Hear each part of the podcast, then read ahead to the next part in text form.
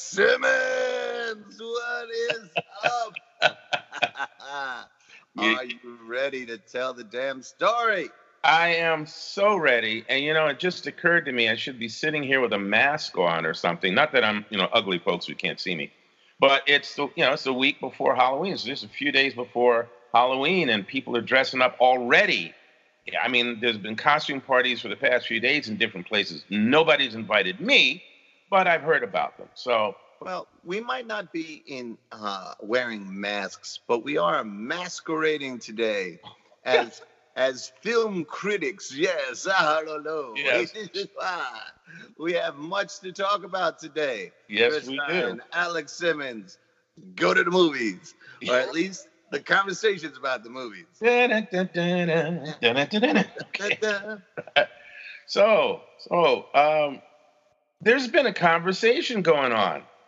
Yes. Um, we're going to get to that. We're going to get to the big conversation. Um, but usually we start the episodes with, "What are you doing? What's been going on?" Let's get a minute on that. Ah, well, yes. You know what? Well, since you brought it up, you start it up, and then I'll jump in behind you. Well, uh, big quaking moment in my life happened this week. Oh, oh, oh, oh, oh. What, what, what, what, what? Uh, that uh, big time professional editor uh, sent me back the edits. Oh, snap. Oh, oh. Wait a minute, wait, wait, wait. Let's build up to this. How many pages is the manuscript? Uh, it's about somewhere in the general vicinity of 357, around there somewhere. Okay, so almost 400 pages of Yeah. work, which, for folks who have never heard this show before, is a novel that you wrote how long ago? Uh, well, it was published, originally published 10 years ago. Right. It, it took me a while writing it, so. Yeah. so, so you mentioned he wrote it for decades. No, he wrote it for quite a while. Published it 10 years ago. It received a couple of awards, right, and recognition, right? And then Chris decided to. Uh, I was actually, uh, someone offered to take a look at republishing it. Um, and it would be a way for me to cross over to a hyphenate, you know, uh, small time hyphenate, but, you know, published by someone else and published by me. Technically, I have some small credits with that, you know. I have uh, boutique credits, you uh, published me. Um, and then Crime Spree and a few others uh, have uh, published Plus, me you are an award-winning journalist. Uh, award-winning journalist, but uh, you know, not Pulitzer and not daily. Those were all weeklies. And there's always with this is the process of removing the butts from mm, my professional life. I'm not going to touch that, but um, They're, they're trying to get a buttoctomy going. So um, the the bottom line here is, I was thrilled. I was thrilled with the cover letter, which uh, was complimentary, and then started digging in on general areas and every every you know there's several paragraphs uh, of really helpful stuff and every paragraph is like i can do that. Oh i think i have an idea on how i can do that. I can't wait to start doing that. That'd be fantastic. And then there's you know there's edits as you go through the book this suggestion that suggestion. Um, some of the things you know i thought i was uh, uh, following in elmore leonard's footsteps by having a minimal of uh, dialogue tags um, but she still pointed out where I might get better. I was so thrilled at that. I was like, okay, I can do that. Well, and, you know, so um, yeah, I don't have to pace anymore. Now I have to dive in. wow. yeah, yeah. So all those bullets you sweated were for for, for naught. You're you you Well, basically you know, part of the process, right? yeah I mean, yeah, We're all, yeah. we're all going to do that.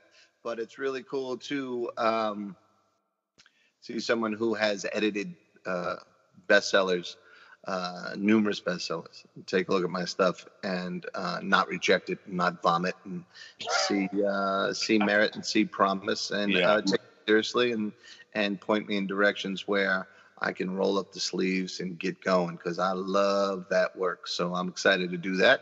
How about you, bro? What's going on? I don't know if I, I, I mean, you know, I, we never play Can You Top This, but wow, that, I, I'd like to sort of Don't to sit top anything. for a moment there. That's that's really cool, man. You you earned that one.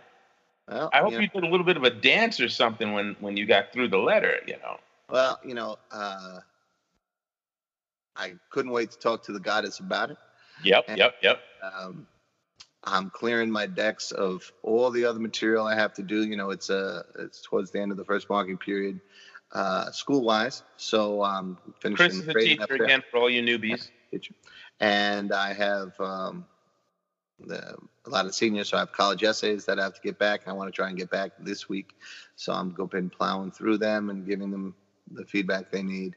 Mm-hmm. Uh, and this week is quarterly exams, so we'll be oh, you know, jumping through all that, and then um, in lieu of you know an hour or two at minimum of fresh writing, it'll be doing this. This will be, which is fresh in a way, but it's you know it's the rewriting. No, no, no, yeah. And uh, as a um, as a course I studied with, uh, their tagline said the secret to writing is rewriting. I don't know if it still exists. It was called Writers Boot Camp. So uh, I believe in that, and I'm willing to uh, run in and employ that starting. Right. Polish them boots. Okay. Yeah. okay. How about you, bro? So me, uh, a lot of stuff going on. Um, wow. Uh, let me condense it to um, I, let's see. October 9th, I was speaking at the University of Maryland, uh, Eastern Shore, which was great. Did a, a master class with young people about uh, the power of color, art, you know, as in coloring, as, as opposed to racial color, uh, in terms of enhancing and creating moods and generating for your stories, because uh, they have a sequential program that's really dynamite, a fine arts program at university. Uh, so I was there and I had a great time there. I met some of the people. I actually got an intern uh, from working with them as well. So, and she's a wonderful person. And that leads to uh, two different programs, which I cannot talk about, but two different projects, writing projects that I'm developing for children uh, right now, and I'm excited about that. We've been getting some good feedback on the material. We haven't made the big leap yet, but you know we're we're running it through. I guess you would call it a couple of beta tests before we we we send it out to where the you know where where the gods sit upon the throne and decide whether or not there'll be money and production coming your way. So I'm I'm hopeful that that's going to come together, and I'll keep you posted on that. Meaning you, Chris, and of course the rest of our listeners. And then, um, wow, um, how about Jersey and Rob? Have they posted part two of our? Oh yeah, they posted and promoted. Ooh, you said that. Now that they're going to hear that you did. They posted and promoted like crazy. Yeah, they dropped. Uh, last week, folks, our last episode was a two-parter. Part one was on our show, part which came, which was posted on Sunday, last Sunday, which was I don't have the date in my head right now, and I don't have a calendar in front of me. But part two of that interview dropped on Thursday. There you go. Yeah, there you go. And they promote, and we even got some feedback from, I guess, some of their listeners who then checked out the first episode and everything. They were very happy with it. So I, we did well. And I enjoyed that episode. I think for the four, I enjoyed it a lot, which is why I played like, hey, yeah, yeah. to promote that. Yeah, well, so, uh, if you haven't heard part two, you, you can go back. Uh, last week's episode of Tell a Damn Story was uh, part one and then lean into art is the name of the podcast. And that would be part two. It was um, you know to do a, a little post-mortem. It was a great experience. Um, i think i can do a better job. I always think i can do a better job after each episode. Um, but uh, they're they're very interesting and they approach things from a very different perspective than us. So i think it's a it's a great dynamic. So if you haven't listened go and look at both parts. You can listen to them kind of in marathon, you know, doing your laundry yeah. and running to the store and. And, know, and actually, a dog to the vet and building a house. Uh, that'll be about. It's actually enough. worth listening to more than once because uh, we really hit on a number of really strong topics, and so I think you'll enjoy it. The other thing I'm working on is um, I, I uh, you know, I do a writing course. Uh, I have a, a, course, an online course that I, I. It is called. It is called Go Write for It uh, right being W R I T E, right? Yeah, that's right. So um, I, he'll be fine, folks. As soon as the medication kicks in. um, so it's uh, I do coaching and consulting with writers. I'm working with several uh, of my clients now, students now. And when I say students, you and I both, I think, sometimes think, you know, or people might think, oh, they mean just teenagers. No, uh, we do work with young people, absolutely, but some of these are full-grown adults and, and entertainers and things. So that's been cool, looking at the new material they're coming up with, and, and a couple of them who are seasoned performers uh, are trying their hand at a story they really, really wanted to tell. It's been living with them for a long time. And it's really great watching that happen and watching them develop their writer's voice because they had this persona for the stage and film and video for years, but now to actually help them find that voice in the written form has been exciting. So I'm doing that, and I also just dropped um, the first of a three, a free three video series on how to commit a crime and not get caught. No, how, how to actually create or construct a mystery. Um, there's a, a particular tip that I share in this video series that has really been useful for me and a number of people that I love and respect. So, and where can people find that video? Well, actually, I've been really, really nice. Um, as I said, it's free. So I've posted it on my Facebook page, which is uh, Alex Simmons, you know, on Facebook. And then uh, the, it's also, there's a link in, on Instagram, which is Simmons Alexander. God knows why that happened, but that's, you know, Instagram is funny. When you start to put your name out there in the great sea of other people, sometimes you can't use your own name the way you would like to. So it's you're talking to a guy named Chris Ryan. Yeah. Okay? yeah. That's just one hair above John Smith. Yeah. Well, yeah, but at least yours is Chris Ryan writes, which is cool. I like that. but I had to do, yeah. So. I like that. But anyway, so Simmons uh, underscore Alexander on Instagram, um, Alex, Alex Alex Simmons or Alexander Simmons on Facebook. Um, I'm thinking, where else did I put it? Uh, it's on my website, which is Simmons Here and Now. Is it on Tell the Damn Story? No, because you know it's funny, folks. Chris and you know, Chris and I have been buds for like a million years. And as I was doing this, I thought, yeah, let me put. Well, no, that's the thing that Chris and I do stuff there, and actually, you know, it should be like something Chris and I produce that we well, I promote. I, I, don't think it would be out of bounds for you to put. Um, here's a link. You know, we talk a lot about creativity and and, and creative. Here's a link to something that might help you. Boom. I think that would be within bounds. Okay. Well, anyway, I want you, you heard it here first. This is how I think. You know, this is how I think. This is uh, this is a show Chris and I and actually uh, Tim Fielder created years ago. Yeah. We've got we're in, we're into our 110th episode. Uh, yeah, moving from video into audio and all that. And so to me, it's it's it's a partnership. So I wouldn't just drop my thing there. You know, I would talk to you about that. So anyway, thank you. I will do that. So that's another one of the things I'm working on right now. So um, we're going to use that to kind of force a segue into a mini conversation I want to have, and then we're going to get to the main meat of the episode, ladies and gentlemen. so get both, your sandwiches and popcorn and get ready, folks. Yes, and and both of these deal with uh, current pop culture. So we're going to talk, if you if you don't mind, we talk. I have a question about uh, the Joker movie, mm. and then we're going to talk about this whole argument about Marvel and the old masters having a problem. But first, away from our sponsor. No, I'm sorry. um, yeah, that's we should get sponsors someday. That would be cool. Um, so, uh, get right for it. Or Go Write for It was our sponsor this week. um, so, uh, as happens, you know, you go and see a movie, and uh, other people ask you what you think about it and all that sort of stuff. And I had this question about the Joker movie that I have to preface with respect and applause for the creators. I think uh, the writer, the cinematographer, the lighter, the, the person who got locations, and of course, Mr. Phoenix did fantastically well. The cast was interesting. Um, there, there's, there are some questions about why all the people who tell Joker no are black people. Um, that's interesting. I'd love to see the answer of that question eventually, but I have another one. And then I heard a rumor that might bear this out, and I'd love to get feedback. But I have to preface when I'm asking you, Alex, uh, I'm not trying to hate on the Joker. Mm-hmm. I was mm-hmm. very moved by the movie. Um, but this question has haunted me. No spoilers, but at this point, I think the world knows that the Joker movie is uh, about mental illness.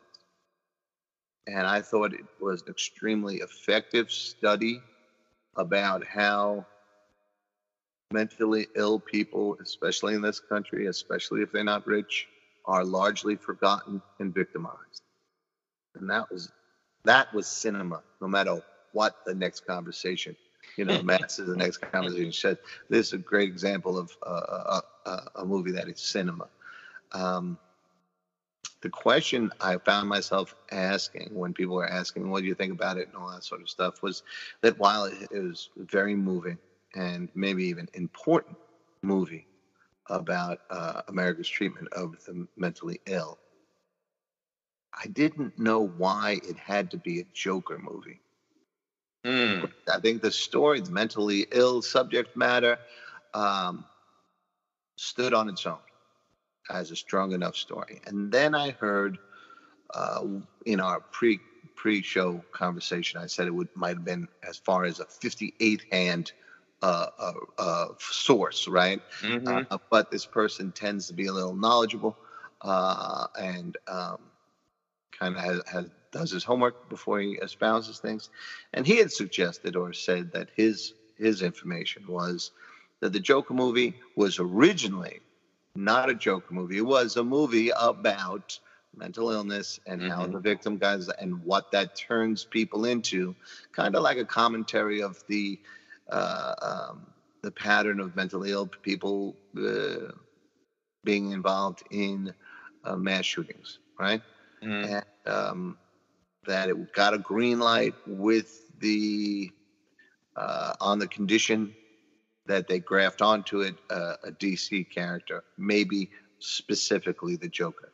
I cannot, and for the record, I cannot verify this, but it seems to support the question that's been haunting me: is that why is this particular story a Joker story? It makes a point, but I think it's stronger without it saying, and that's how he became the Joker. It's this is a problem in America is a bigger point. And I'm wondering,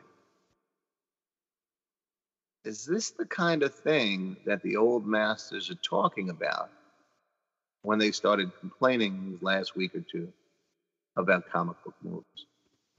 You, you know, um, I wish I could say yay or nay to either of these. I mean, I mean, I wish I could say the definitive definitive answer is this.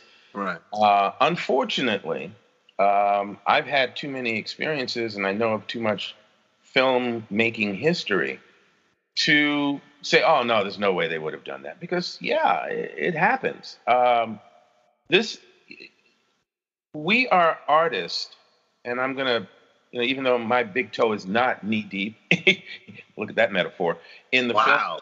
Call, yeah, call 911 on that metaphor. yeah, really. Uh, you know, I do more in, in writing and performing as opposed to film production and all that. But uh, it's impossible not to know of the many times that something got green lit because of a star who said, I'll do it, or because of a, an overlay or something that the producers decided, if we throw this in there, it'll work. I mean, there's a, there's a famous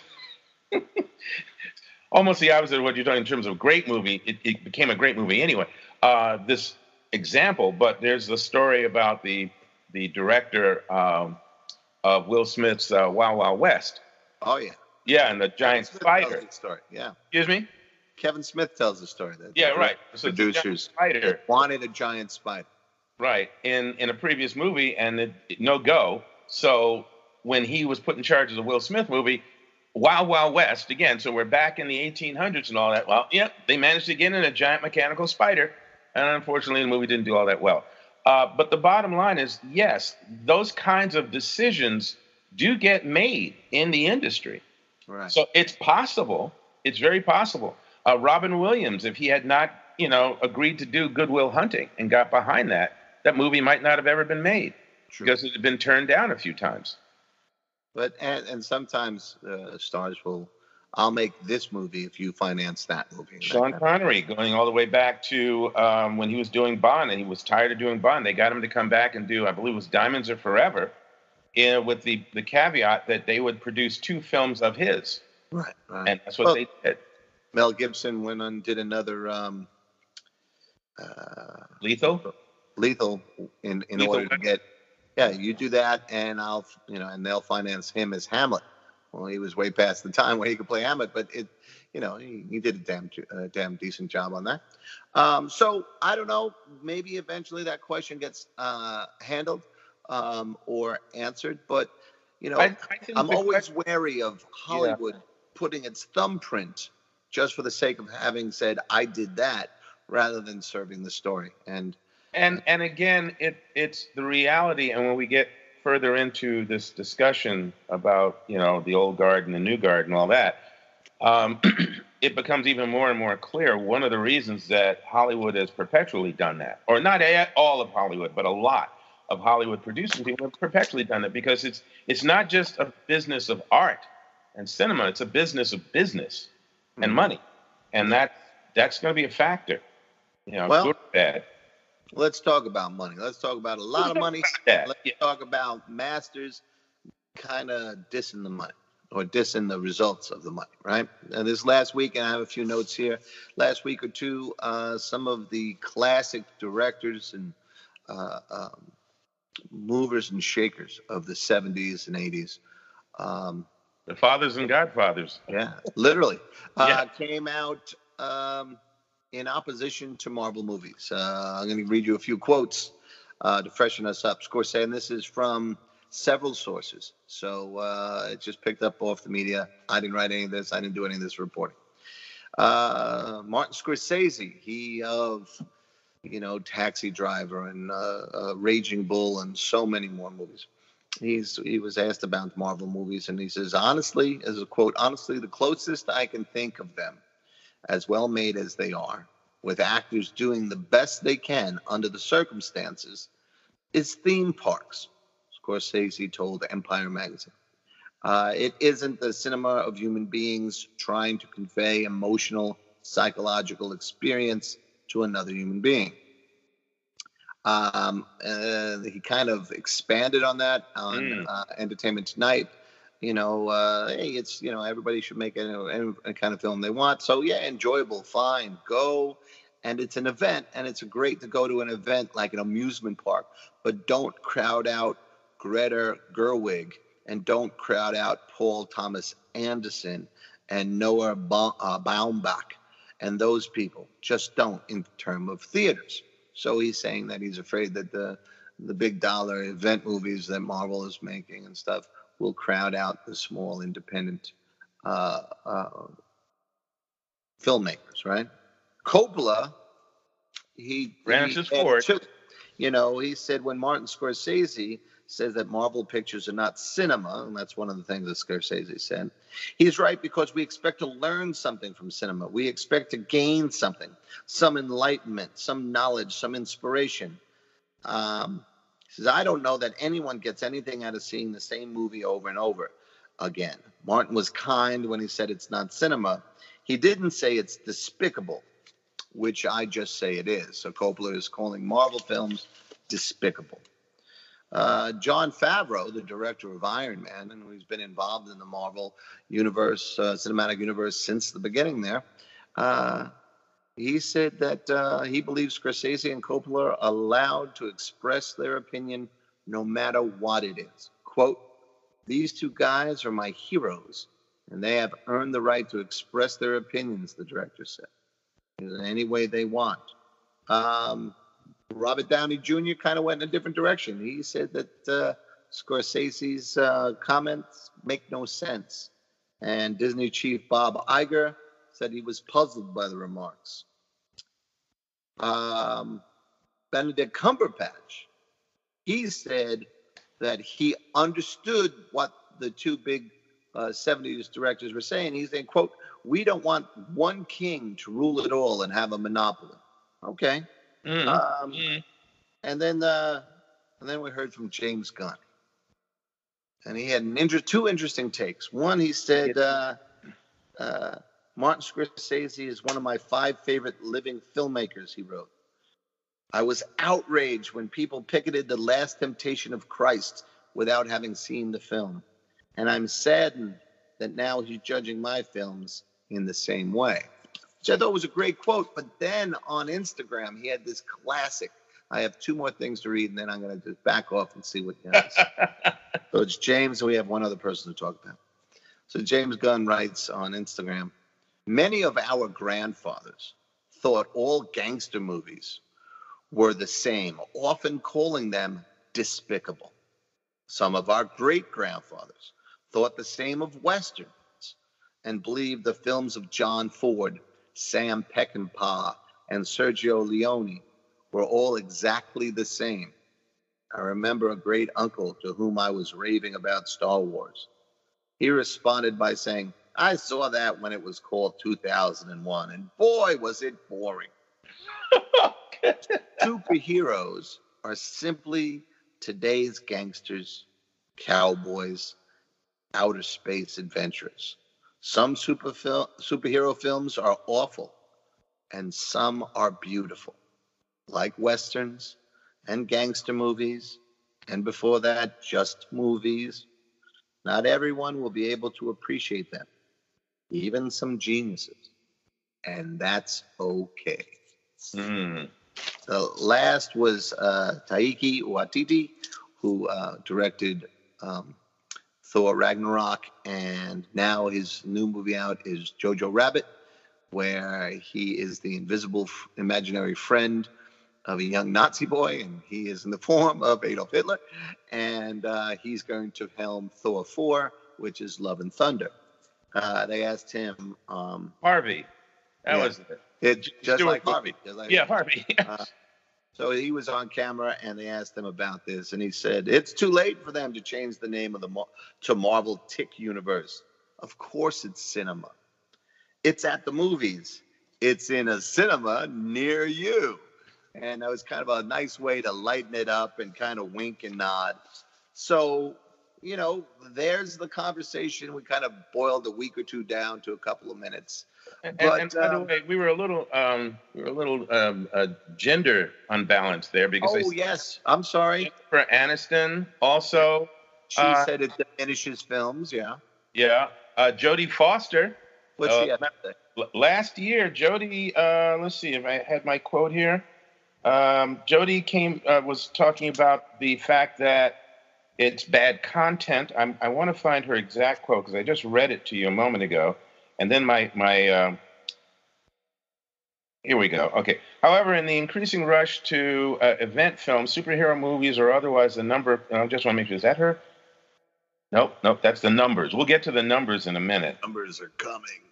Yes, the numbers are coming. Come on. Oh, going to the movie has become a theme park, Foster lamented during the interview. So there's that theme park remark again. Studios making bad content in order to appeal to the masses and shareholders is like fracking. You get the best return right now, but you wreck the earth.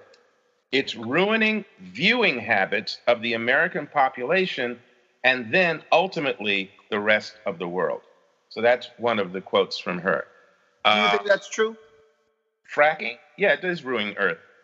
No, no, no, no. I know what you Do mean. Is is this are Marvel movies and stuff like that ruining the viewing habits of the American pub, uh, public You know, before and eventually the world? before I would go there, which I'm not saying I wouldn't. I I mean, I don't know that I've actually thought of it that way. But before I would even point the finger towards them, I would point the finger at streaming. You know, I mean, let's face it. How many people sit at home binging whole seasons in a matter of a day or an hour? I mean, my my my growing up years was you had to wait a week, or at least till the next day to see such and such. So I think you know, in But terms you of also grew up uh, when you were a small child. A lot of the shows you watched were in black and white. yep. When they turned to color, did it ruin your Oh, absolutely. I, I can't watch a, a, a color film now. It's terrible. can't even look at a color comic book. You know, it's got to be black and white comics. No, I mean the reality is change is. Uh, we've heard it. Inevitable. It is. Not everything that changes is change for the good, or in moderation. I mean, sometimes the pendulum swings one way to the extreme and then to the other, and then eventually finds that middle ground. I think that right now, yes, the industry is in change, in flux. Content is king, period. Right. Literally, content is king. There are producers running all over the planet looking for new stuff, new content to put on their screen, whatever size it is. Those people can still come and see me anytime they want. I have some content for them. That's right. My bank account is open for you to there you enter. go. Anytime you want. Yeah. You may Um, my bank account. But you I mean, what? that's reality. It is a reality, and um, I'm going to share a slightly different view of that same reality. Big respect for Jodie, and like I know her, right? Ms. Hey, Bosta. hey, she- and Mr. nice things about you. Scorsese and Mr. Coppola, uh, Coppola, Francis Ford Coppola. Thank you very much. Um, I revere their stuff. But one of the things about the changes that you're talking about is that they allow me to revere their stuff almost at will. I can call up any of their films, whether it's Netflix or Hulu or Amazon Prime or you know any of these um, on-demand channels, you know from HBO, etc. Um, we have so much more access to content Mm-hmm. that our current generation coming up now, the ones that I teach in high school, I was talking to my journalist class about this. I said, you know, I realize that you are the generation that is unstuck in time as far as this stuff is concerned. They're sitting there talking, we have, we have some planning time. They're all, they're in different teams and they plan what they're going to cover this week, right? And they have to do some high school news and then they get to do pop culture news. So the high school news, boom, boom, boom, boom, boom, get it out of the way right away, right? and then the big debate starts on what they're going to talk about. And I was amazed at how free they are to watch anything. Mm-hmm. Binging, yes, they like to binge, but they will binge a show from the 80s, from the 90s, from the aughts. They'll go back. There's one or two who'll go back and watch, you know, uh, uh, films that you would never know that they would that they they knew. I've got that in my cinema studies class at the New York Film Academy. I have I have students who are maybe in their early 20s who know films from, like you said, the aught. They know the silent film stars, not just Chaplin, who like you know. that's- You're Yeah, thinking think- 19 aught. I'm thinking tw- 20 aught, but go ahead. yeah, okay, you. Right, yeah, but again, but there it is. They know those films. They may not know some of the ones that come up. They may not know uh, Rashomon, although I've run into a lot of 20 somethings who know Rashomon. Kurosawa's beautiful film from the 60s, black and white, right? You know, so you're right, absolutely.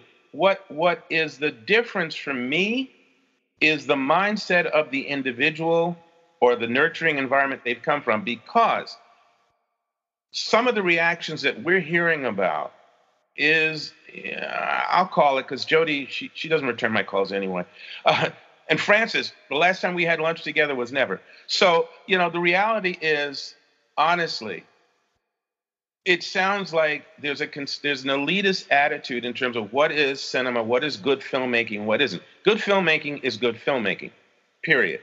You as an individual, not you, Chris, but an individual will have his or her opinion about what good is, what makes it fine, wonderful, you know, thought provoking, and so forth. If you if you have not completely locked in to a particular stream, then you're open to finding quality or crap in anything. True. And most assuredly, of the 22 Marvel movies that have been made, I only have two favorites. I think I've seen all but maybe one or one or two, but my two favorites are Captain America: Winter Soldier and uh, Endgame. Those are my two favorites, and they're both my favorites not because how cool it was to see everybody in costume, which was fun, but because of the messages and certain very human, dramatic moments, very social commentary moments within those films. Maybe the whole film wasn't that, but certainly there were moments in Cap that I lo- in Winter Soldier where there were certain moments that I still lock in on in term, when I think of that film. And in Endgame, you and I, we did a whole episode about that show, Yes, episode 80 something or other. Look it up, folks. And we completely not deconstructed in a negative way. We de- we deconstructed the, the costumes and the superpowers out of the storyline just long enough to point out it's a war movie. Yeah. Yeah. It's a war movie. It's about survival. It's about those who didn't survive. It's how those who survived deal with death. It's that that movie had so much content. And if people listening to our show say, "Well, that's you two old geezers just think that," then I can relate to them the fact that I sat in my cinema studies class as some of my students, again, all in their early 20s in this particular case, were at first talking about, oh, it was just superpowers, it was just this. And as a little debate began to go back and forth, which I said nothing, I said absolutely nothing as I watched them go back. And this debate built into a whole thing about uh, belief systems, religion, uh, human dynamics, death in the family, all this stuff. I let it go for like 15, 20 minutes where I said zip. And then I started chuckling because my, my class started looking at me going like, why have you been silent all this time? And I pointed out to him, I said, a moment ago you were saying the movie wasn't this and had no value other than superpower and spandex. And then you just got into this whole human dynamics dialogue about the film and all the things that you picked up on or didn't pick up on. And they went, damn. I said, right. So sometimes people's preference for or, or, or their attitude towards something like, oh, they're all wearing costumes or they're all this or they're all that, or Marvel did or DC did. Sometimes your personal prejudice colors your reaction to the actual story that's taking place. And especially if you don't go see it. Then you're really talking from a preconceived notion and you don't bother to do your homework. Now, again, I oh. know oh. nothing about Francis yeah. or or Martin, and, well, I, and Martin, I love their work too. And and Martin Jennifer, did say he. I've seen you and friends, and you're you were wonderful. You know, and Jodie, damn, I just I haven't we haven't got enough time to say all the good stuff about you. I'm just saying it's it, it's individuals. True. And, well, Martin said he tried with the early ones. And I would challenge him to say, well, if he started with the early one, he started with Iron Man, and Iron Man stands as a story about a, a, a, terrible human being who finds a path to humanity just because instead of you know the the richness of uh, um, some of the other films that uh, would start with um, what was, what was the masterpiece? Rosebud Rosebud. Oh oh Citizen Kane. Citizen Kane right? Now Iron Man is not Citizen Kane but you know it's it's this the, the destruction of you know a rich and powerful man and all that sort of stuff. And that they movie start as a that movie got pummeled. Sure. When it came out, you know. But the, then the, again, so so did Mean Streets. So yeah. did Taxi Driver. Reckless. So did uh, uh, Raging Bull. Mm-hmm. So did the uh, when Godfather first came out. They when they were making it, they wanted to toss Al Pacino. They hated him. And I tell you what, God bless Francis, but uh, he's on a documentary about the making of Apocalypse Now. Oh yes, about what that. piece of crap he's created. So yep. you know, nobody knows nothing until they follow their their creativity to the best of their possibility and make the best they can. George Lucas got laughed at by some of his filmmaking friends when he showed the, a rough cut of uh, Star Wars with uh, 1940s plane fights in for where the spaceships would be. But you know, Spielberg turned pulled them over the side and said, "This is going to be great. You're going to keep going." You know, That's so right. they've all been there. Now they're worried that film is changing and it's not the way it was for them. He's right. the world is not the way it was when I grew up. One of the great, you know, tricks about parenting is you figure you just about figure everything out, and then as you become a parent and you're ready to toss the wisdom to your, your, your offspring, the world changes, right? Same thing with creativity. And Martin, God bless him, it's amazing that he can say what he says about Marvel when he's at the premiere of his new film, which is called a masterpiece, The Irishman, which he's taking full advantage of the opportunities of multi-platform. That's going yeah. to be that is on available on Netflix and in the theaters which you know that was the controversial controversial uh, uh, problem with the uh, award-winning film for the Mexican film. I think it was last year, the year before in the Oscars, because it was released in both. Could it be uh, worthy of an Oscar? Well, here you have an old master doing the same kind of thing. Cinema changes, right? they used so many techniques that were that were uh, cutting edge when they were making their films. This is just the new stuff. And Mm-hmm. about the uh, arguments that these films are not about the human experience, I beg to differ. I cut my teeth as a reader in Marvel on Marvel Comics, you know, and the thing that separated them from everything else was that it was the human experience. They were human beings first and superheroes second, and the movies have supported that. There And I- is a lot to deal with there. Yeah, I think again, you know, um, I love I loved my grandmother. Um, I really did. She I loved her films. She was Yeah. fantastic. you saw all of them. Wow, Yeah. one. Um, you know, what a she, director. she was a disciplinarian. She was, you know, a matriarch. She she walked erect. She she was uh, very religious in her particular religion, and, and felt that definitely I should be as immersed in it as she was. We had a little conflict there. Uh, there was a lot of things that you know she was grandma and that era, and here I was, you know, 13, 15, 16, and I knew everything. Okay, that was a lot. But the bottom line was she could be that much of a disciplinarian and, and organized and forceful and and and just sometimes really judgmental in certain things. And then she would do these silly little funny faces and she'd do these little dances and she'd play jokes on me and she would tell jokes and she would play jokes on my mom or my grandfather. I mean, she was a whole human being. And where we didn't agree on everything, I got a lot of life guidance and information from her and my mom, but I'm a different person. And my kids, who are now, you know, all in their 20s, one in their 30s, uh, yeah, there's some of me and their mother in them, but they're also their own people, and they're still trying to figure out this world. So ultimately, films, and I feel films, theaters, and books reflect the human experience. Well, here it is. This is part of what our society, our world is going through, and these movies reflect that. I will also say, and I know that that Martin and Jodie and and uh, Francis and anybody else, James Gunn, any of these people who are immersed in this thing. I mean, Jodie, since she was a kid, they know this better than anybody. This this I just hold this up. Anybody who cannot see, well, see, we're not we don't do television. But I've got a clipboard here with a big sheet, and it's got nothing but numbers on it. And the numbers represent the thing that really powers Hollywood.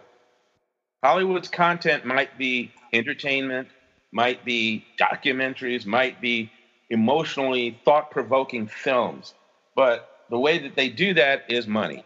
Mhm. And and money is for some of the people there in the hot seats or the throne seats is what this is about. Now, I know that when Disney, which used to be Walt, you know, and Mickey and Donald, and that's what we thought of when we heard Disney, when Disney bought Marvel Comics, they the, the number I remember at the time was about four billion dollars that they paid for Marvel Comics.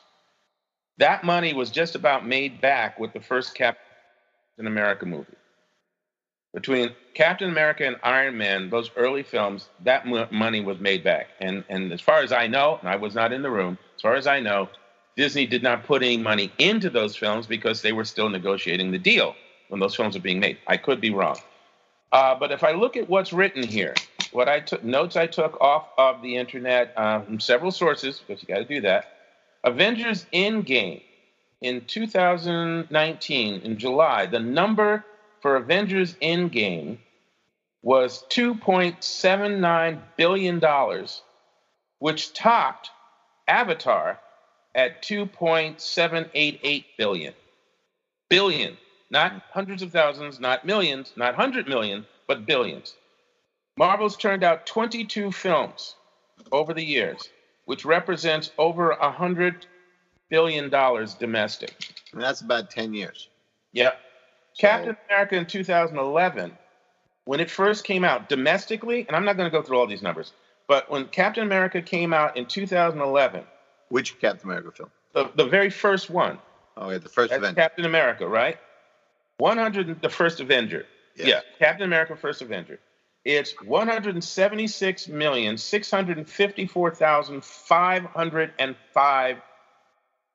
thousand five hundred and five thousand dollars domestic. Dang. It was 300. It's over 370 million by the time uh, worldwide. Yep. Okay. Now, if I just jump down to Captain America: Winter Soldier, now remember when when Captain America: First Avenger came out, domestic was 176 million plus. Yep. Winter Soldier, 259 million plus, just domestic. You go to worldwide was over 700,000, uh, uh, 714 million, 264,000 plus. These are these are big numbers here. They are. You know, Guardian, which had no preliminary, the first Guardian movie.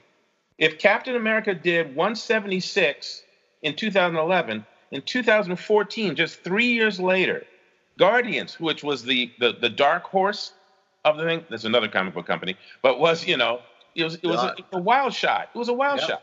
Yeah, 333 million plus domestic, 773 million plus worldwide.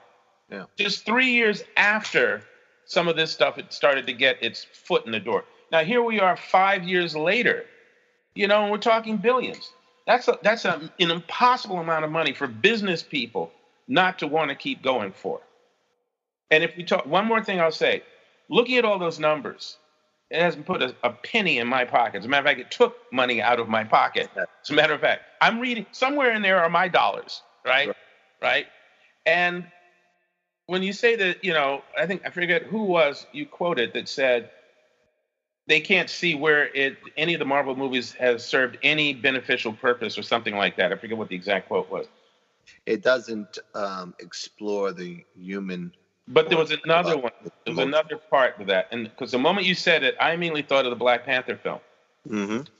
All right, and I'm I'm sorry that thing had such a major impact, not only on Black people, although that was a big one. That's the big one on the amount of Black people, of people of color who came out for that film, came out to see that film for months, who reveled in that film, who who embraced, you know, if, if they hadn't before, for whatever amount of time, black and white embracing Africa. That hmm. was suddenly Camelot. Suddenly we had King Arthur and his knights, and the nights were dark. You know, this was this was huge on so many levels. And yeah, it was a movie. Yes, superheroes, costumes, things blowing up, bad guys fighting good guys, all of that. But there was also the story of Killmonger and T'Challa in there about family and generation of respect and responsibilities. You know, if we got it and we don't share with anybody, what does that make us? All of that was in there. So I, I really do think a lot of it has to do with who you are and where you sit in the world, obviously affects how you view things. But I would I would beg to differ with all of these revered people. I really would. I not not you know out of the 22, as I said, only two are my absolute favorites. Yeah. You know, Well, out of out, out of the 22, 23 are my favorites. 23. That's well, you know, I'll I'll include Far From Home, which is the 23rd. Um, but each and every one of them have been a, a satisfying experience for me Mhm. that nourished my uh, uh, my thoughts on humanity, my inspiration to keep writing and that kind of stuff. Same way that Martin's work or, or Francis's work has and continues to every time I watch it.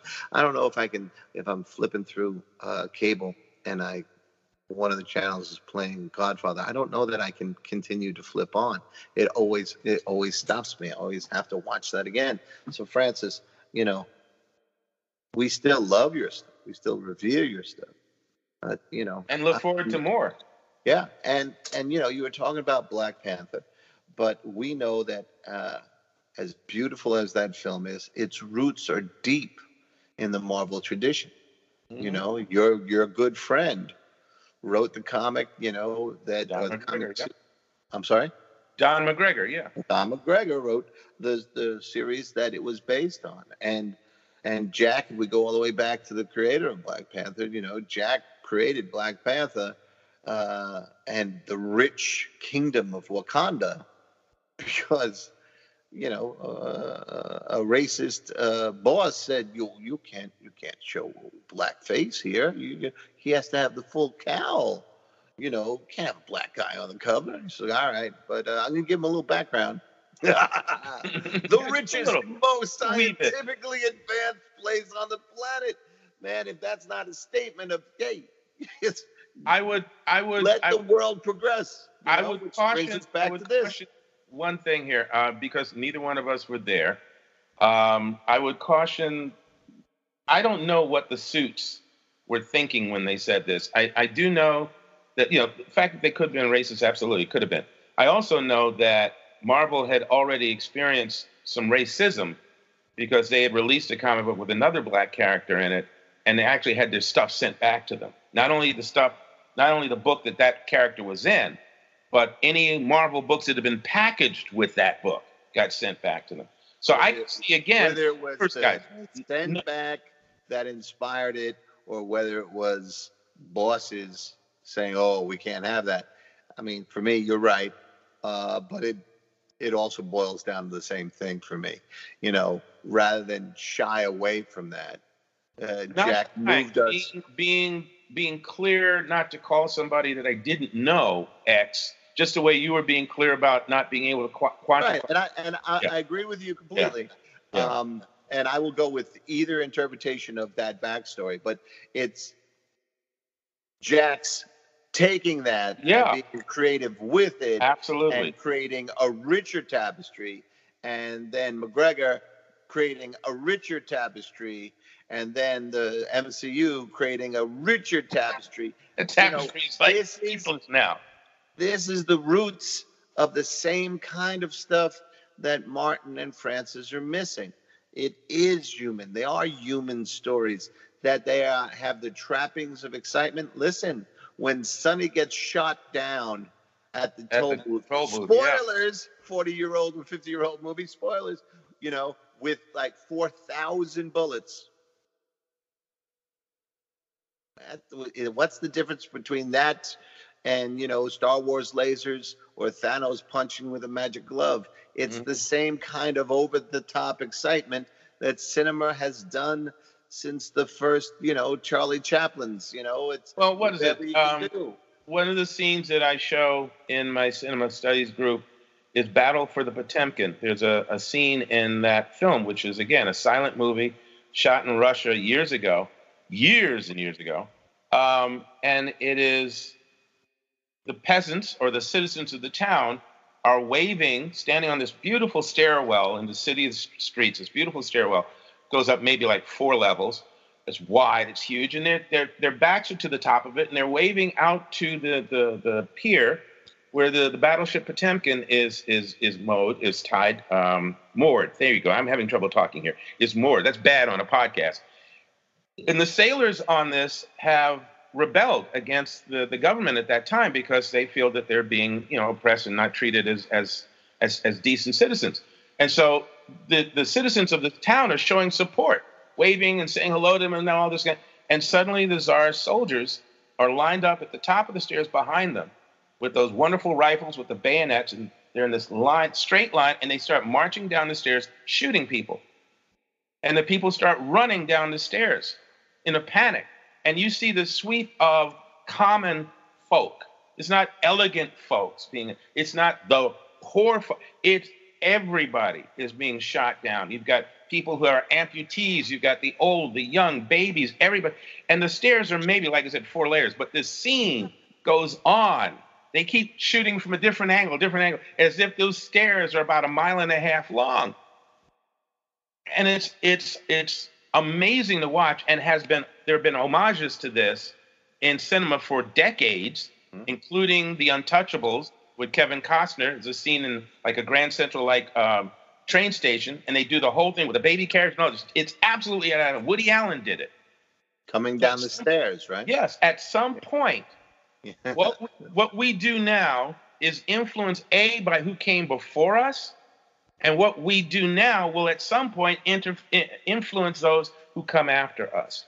All right. So it was the grand staircase, but then in Asian films, it was the uh, staircase inside uh, house. house, and then it became Daredevil and Netflix. Yeah. Staircase inside. Yep. Yep. And then in uh, Winter Soldier, uh, I think, or Civil War, one or the other. There was the staircase fight with Captain America. Oh, the homage is there. The language Yeah. is there. The you know. You can't Um, get away from the people that you watched or read, the performances you saw when you were growing up, and the people who, who created the type of thing you want to create. You can't you cannot forget that. It's in there already. And so I think again, I like Gunn even said, James Gunn said it, I think you said someone else. These are their these are their heroes. mhm. Scorsese and, and Coppola, you know, and I'm again, Jodie Foster started out as a child actress, and she's now directing and everything else. I mean, she's she's a powerhouse. She's a talented human being. Mhm. So I think again, what they feel, what they what they want and don't want to do with this genre, this this this era in filmmaking is as as artists is one thing. I think I do feel that they're right in that it becomes harder for smaller films or moderate sized films or films with no superpowers and gimmicks to get made when the mm-hmm. bean counters are only looking for numbers. When they're looking for what's going to give me that box office success. And that might tie back to, might tie back to your earlier question about did they put the Joker skin on this other film? And I and, and I think that that question remains, but I would also offer up as an alternative that more filmmakers have been employed on various platforms. Mm-hmm. That There, there's just more opportunity for creatives to participate in their art. You know, whether it winds up on Netflix or Hulu or um, Amazon or Apple yeah, or yeah, Showtime. or, or in a small theater. And then, you know, right now, Kevin Smith is touring with his new movie, Jay and Silent Bob Reboot. And it's a commentary about all the reboots and about aging and about family, all those different things. But it's, it's in circulation, but it's almost art house circulation. This is not released the same level as an Avengers movie. And to really get it going, he's showing up at different theaters, M and J, and they're introducing it and they're doing QAs after it. That's, you know, that's a different form of cinema, but it's getting out there. And like his more risque and less successful movies like Tusk, they that eventually found its audience. But that's Tyler movie- Perry too. That's that movie's in the black. It's it, it it made its money. It didn't Yeah. make the billions we're talking about, but opportunity is there. And I think in their hearts of heart, heart and hearts, Francis Ford Coppola, Martin Scorsese, everyone else that we mentioned will say two things. You know what? If you don't like the show, don't buy a ticket. But Mhm. secondly, every single one of them, from the old masters to the new ones who are doing it, all of them, all of them are trying to find a way to tell the damn story. sneaky, sneaky, sneaky, sneaky. Fun. It's true, but- though. It's true. It doesn't have to be the button on the end of the show, but that's really what it comes down to. Well, absolutely. Every one of them are putting their heart and soul in this. You know, they're not. Um, if you don't like the Marvel movies, you're not going to listen to their their message. You know, some people are going to love this. Some people are going to hate this. That last Star Wars movie, I really enjoyed. People online ripped it to shreds.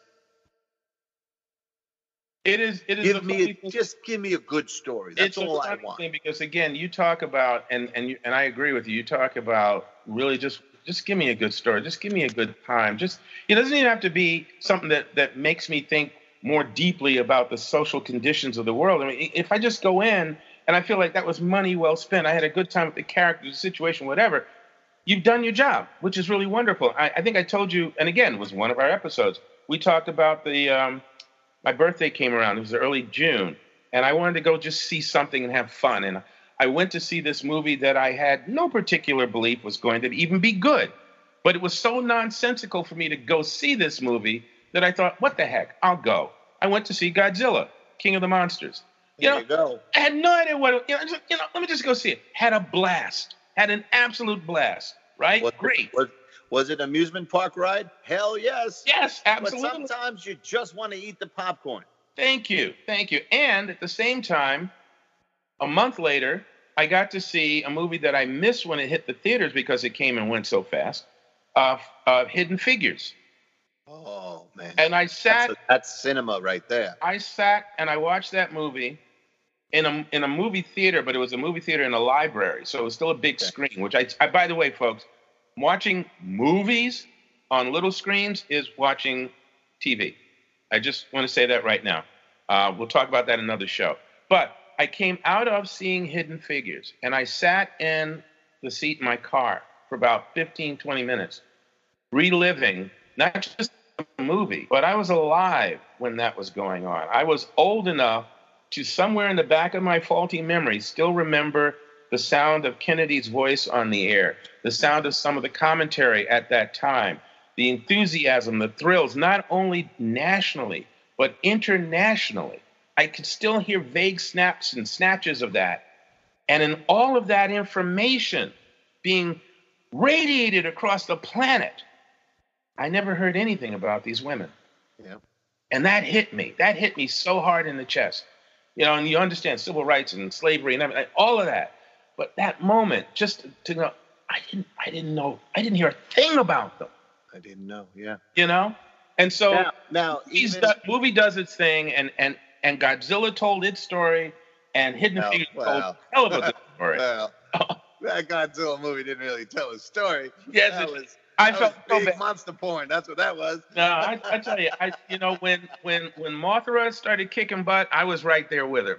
Sure, sure, sure. Yeah. I'm just playing. Spoiler, sorry folks. Spoiler. And hidden figures, you know, uh, I hate to tell you, man, I'd love to be with you step by step, but uh, I don't have natural memories of those. I was way too young. Oh, this, but it's still, it's I'm gonna, still. I'm gonna catch me. you sometime. it hit me as such a great story. It hit me as great performances. It hit me as such a, a well produced movie. And and in all that, every step of that, every frame of that was exactly what you said.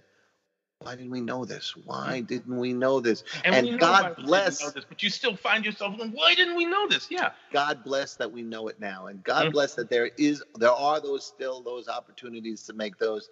And if all these billions turn around and make Disney open up some opportunities for some other movies, which they morally should, because there's so much money here.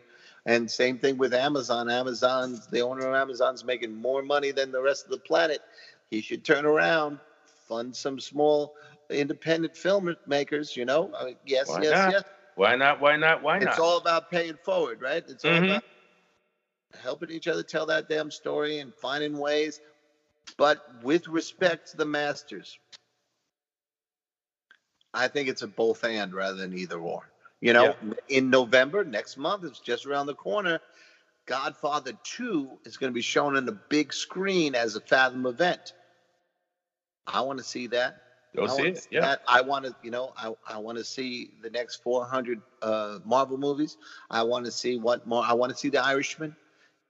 The audience is more diverse now, and I think they are more uh, uh, potentially not every single person, because some people just will like one movie or one kind of thing, and that's it. Mhm. You know, they always watch this show or they always watch Mhm, that. show. Absolutely. People Some people only But- eat, you know, meatloaf and gravy. You know, It's so much open that you can educate yourself to it all, to everything. and it's and it's as you said before, culture.